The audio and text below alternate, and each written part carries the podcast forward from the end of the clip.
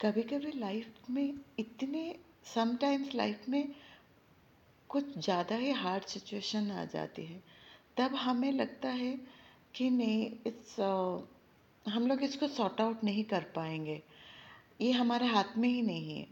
और तब एक ही क्वेश्चन बार बार दिमाग में आता है कि why it's happening to me कि जिसमें हमारी, मेरी, हमारी कोई गलती नहीं है। तो फिर ऐसे सिचुएशन क्यों आ रहा है? तो हम लोग सीधा वही क्वेश्चन करते हैं भगवान को या गॉड को कि क्यों? Why this is happening to me ये मुझ, मुझे क्यों हो रहा है? जबकि मेरी कोई गलती ही नहीं है। और ये होना स्वाभाविक है। हम लोग ह्यूमंस हैं। तो हमें तो अगर हम लोग ह्यूमन हैं तो दर्द तो होगा सिचुएशन तो आएँगे। बट मुझे लगता है कि अगर ये हम अपने पॉइंट ऑफ़ व्यू से देखते हैं, तब हमें लगता है कि नहीं वी आर इन कंप्लीट मेज जब ऐसे हार्ड सिचुएशन आती है। और सारे चीज़ें टैंगल हैं, हम लोग इसको सॉल्व नहीं कर पा रहे हैं। लेकिन एक अगर आप, मैं आपको एक छोटा सा एग्ज़ाम्पल देती हूँ कि सपोज़ आप एक स्वेटर नीट कर रहे हैं जैसे स्वेटर बुनना स्टार्ट कर रहे हैं जैसे तीन चार कलर का ऊल लेके उसको स्टार्ट कर रहे हैं। तो जब पहले आप स्टार्ट करेंगे जब तक वो एक पैटर्न आपने सोचा होगा वो पैटर्न को लेके आपने तीन चार आ, कलर के ऊल लेके उसको स्टार्ट किया। लेकिन क्या होता है ना पहले ये पता ही नहीं चलता कि आप क्या पैटर्न बना रहे हैं। पहले उसको देख के ऐसा ही लगता है कि ये क्या यार ये तो पूरा एक टैंगल्ड होके तीन चार कलर के थ्रेड या ऊल जो है वो ऐसे लग रहा है। कुछ बनते हुए नज़र नहीं आता है कंफ्यूजिंग सा लगता है।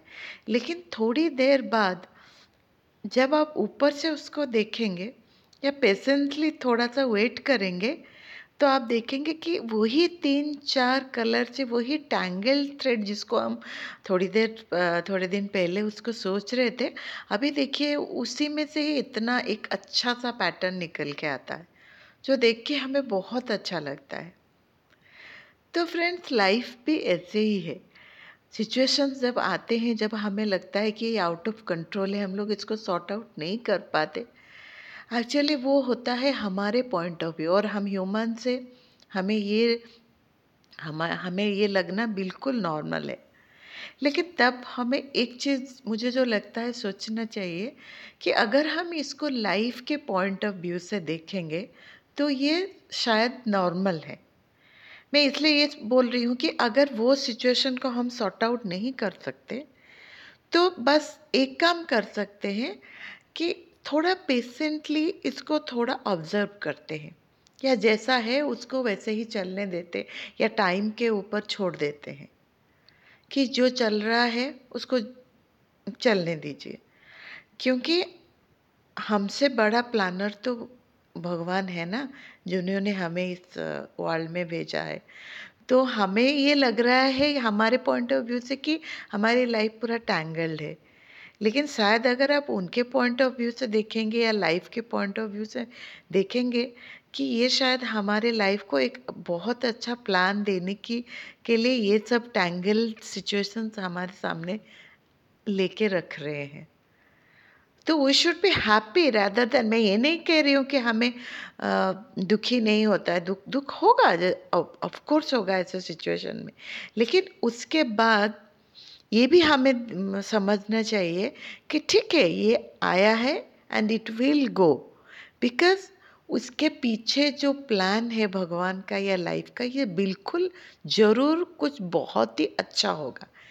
इसलिए हमें भगवान ने इस इन्फॉर्फेक्शन के जितने भी सारे हैं, जिससे हमें गुजरने के लिए हमें एक मौका दे रहे हैं।